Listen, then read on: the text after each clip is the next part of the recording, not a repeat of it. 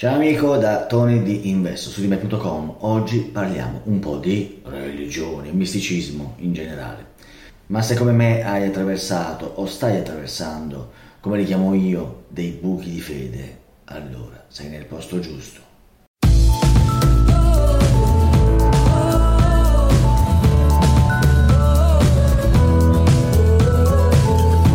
Innanzitutto e in generale sappi che spiritualmente ho diviso il globo in sole due parti.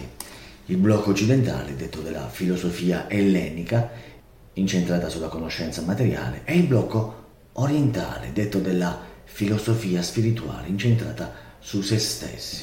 Ok? Ora capirai che lo sviluppo tra le due parti sia stato diametralmente opposto. Noi europei di massima abbiamo dato maggiore risalto alle scienze, gli orientali invece sono stati più focalizzati sull'imponderabile, sul misticismo, sulla catarsi. La domanda che mi sono posto personalmente anni fa è stata, ma a chi devo credere spiritualmente? Da una profonda analisi soggettiva ho compreso subito che molte religioni sono alla ricerca di proseliti e non di fedeli. Se non conosci questo termine, cercalo su Google. Ho capito che dire che i fedeli sono delle pecore in cerca di pastore non è affatto sbagliato. Molte religioni mascherano questa ricerca come evangelizzazione, ma non lo è, perché, perché non penso che la loro attenzione sia rivolta alla nostra anima, ma forse a qualcosa di più materiale che non voglio neanche nominare. Orbene, noi occidentali abbiamo un Dio da venerare, ma in Oriente hanno concezioni molto diverse Pensano che ogni fenomeno sia la manifestazione delle leggi universali della vita. Credono nella rinascita secondo condizioni dettate dalle proprie azioni. Attenzione, questo è un passaggio cruciale.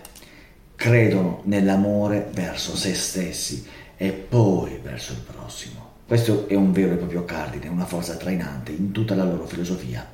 Non professano la guerra e la violenza, solo per la pace e il rispetto di tutte le creature viventi non professano il possesso, ma la condivisione, proprio come noi, vero? Ovviamente non, non, vado oltre per non sembrare blasfemo, ma spero che tu abbia capito come sono schierato. Quindi grazie alle concezioni orientali ho imparato ad amare me stesso innanzitutto, poi ad osservare attentamente per poi dedicarmi a condividere col prossimo. Così come il cibo nutre il corpo, l'amore nutre la propria anima. A digiuno il corpo è debole, senza amore lo diventa anche l'anima. La cosa che mi ha letteralmente sconvolto e mi ha dato la spallata finale è partita da una semplice altra domanda che ho posto a me stesso. Mi sono chiesto, Tony, ma qual è secondo te il sentimento più puro ed eccelso di tutti? Ho risposto semplicemente, ma ora vorrei che anche tu risponda a te stesso e cerchi dentro di te questa parola magica che dovrebbe accomunare tutti gli esseri viventi. Hai fatto? Qual è questo sentimento prioritario? L'amore, bravo. Ora ti chiederei di cercare questa parola nei dieci comandamenti cristiani. La parola amore è stata tristemente portata in secondo piano nella stesura o nella trascrizione delle famose tavole. Con un approfondimento vi si legge amerai il prossimo tuo come te stesso. Non c'è altro comandamento più importante di questo.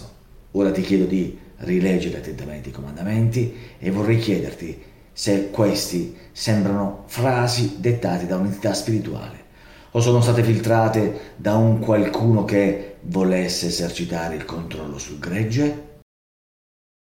Al posto di instillare dei principi etici e spirituali, vedo quasi esclusivamente delle negazioni, non fare questo, non fare quello, non fare quell'altro. Mi piacerebbe conoscere il tuo pensiero nei commenti qua sotto, grazie. Per pura e semplice comparazione, qui parleremo ora dei principi fondamentali del buddismo, così potrai percepire una certa differenza. Non solo, ma vorrei iniziare con un passo del Dhammapada o Sentiero della Legge, uno dei testi più conosciuti di tutta la letteratura buddista e uno dei più antichi del canone Pali, un'antologia di oltre 400 detti di Gautama Buddha che è diventato testo di riferimento e oggetto di studio ed interpretazioni. Infatti, uno dei sutra più profondi del Buddha è ama te stesso e osserva. Te lo ripeto, ama te stesso e osserva. Quindi il primo requisito è l'amare se stessi e solo dopo puoi osservare, termine usato per indicare la meditazione, tendente non semplicemente a osservare dentro se stessi. Il cristianesimo, tristamente, di questa frase pensa e inculca che trattasi di filosofia narcisistica ed egoista. Ma io mi chiedo e ti domando, come può una persona amare il prossimo se non impara dapprima ad amare se stesso? Detto questo, tuffiamoci nei principi fondamentali e preparati a scardinare i flebili pilastri della tua fede. Orbene, il buddismo è una filosofia con 2500 anni di storia che si basa appunto sui principi che hanno il potere di trasformare la nostra vita e il nostro modo di pensare, come è successo anche a me. I principi fondamentali del buddismo sono la verità, la compassione, la saggezza, la meditazione e l'etica. Ma vediamoli singolarmente. Il primo principio fondamentale del buddismo è la verità. Il buddismo insegna che la verità è la base di tutte le cose e che deve essere ricercata in ogni momento, in ogni parola, in ogni pensiero della nostra vita. Non si tratta solo di un'idea astratta, ma è qualcosa che deve essere sperimentato direttamente dalla persona. La verità non può essere trovata attraverso la religione o la speculazione intellettuale, ma solo attraverso l'esperienza diretta. Il secondo principio fondamentale del buddismo è la compassione. Essa è il cuore del buddismo e si basa sulla consapevolezza della sofferenza degli altri. La compassione ci porta ad agire con gentilezza, pazienza e tolleranza verso gli altri, senza giudicarli o criticarli. Il terzo principio fondamentale del buddismo è la saggezza. La saggezza è il frutto della meditazione e della contemplazione e ci insegna a vedere la vera natura delle cose, senza essere influenzati dalle illusioni della mente. In questo modo possiamo comprendere che la felicità non è una cosa che può essere trovata al di fuori di noi stessi, ma che la vera felicità viene dalla comprensione profonda della realtà interna. Il quarto principio fondamentale del buddismo è la meditazione. La meditazione è il mezzo attraverso il quale possiamo sviluppare la saggezza e la compassione.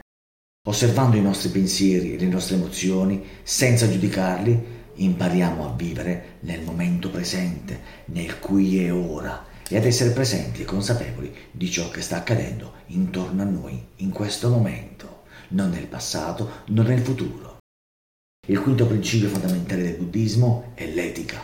Solo grazie ad essa viviamo una vita retta e virtuosa, agendo in modo onesto, giusto e compassionevole. L'etica buddista si basa sui cinque precetti che ci insegnano a non uccidere, non rubare, non mentire, non avere comportamenti sessuali inappropriati e a non usare sostanze che alterano la mente. Mai sentite queste cose in altre religioni. Infine il Buddha disse, non c'è felicità più grande della pace interiore. Lavorare per la pace interiore richiede costanza e dedizione, ma il risultato finale è la pace che deriva dal superamento del dolore, dalla sofferenza e del desiderio.